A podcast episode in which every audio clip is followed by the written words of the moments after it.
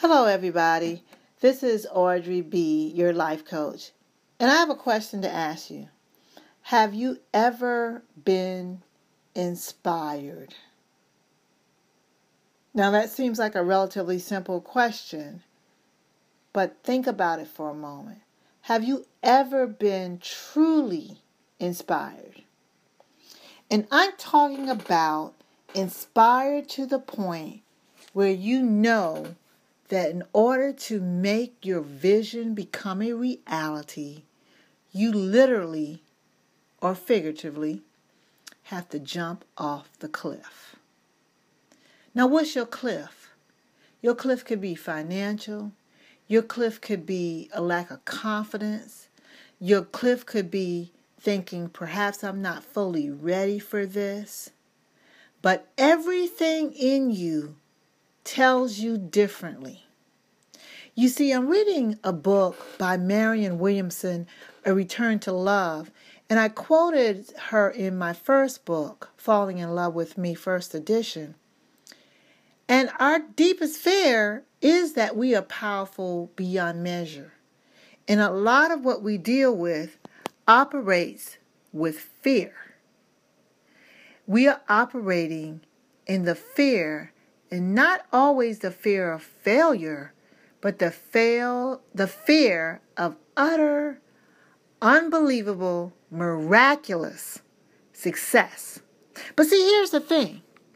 In order to accomplish that, there will be times in our lives when you will be required to jump off that cliff. And I'm not talking suicide. I'm talking miracle. You see, when you jump off that cliff for something that you absolutely know you have been called to do, that is without a doubt your vision, you're going to fly. And not only are you going to fly, you are going to soar beyond your wildest imagination. But guess what? Here's the thing when you're standing on the edge of that cliff, you are going to naturally feel some fear. And I dare to say, in agreement with Marianne Williamson, that fear is not a fear of failure, it's a fear of how successful you will be. But you have to take that leap. You have to push past the fear. And even if the fear continues to linger, but you are so certain about the vision, then I challenge you to go forth, take that leap, and do it afraid. This is Audrey B, your life coach.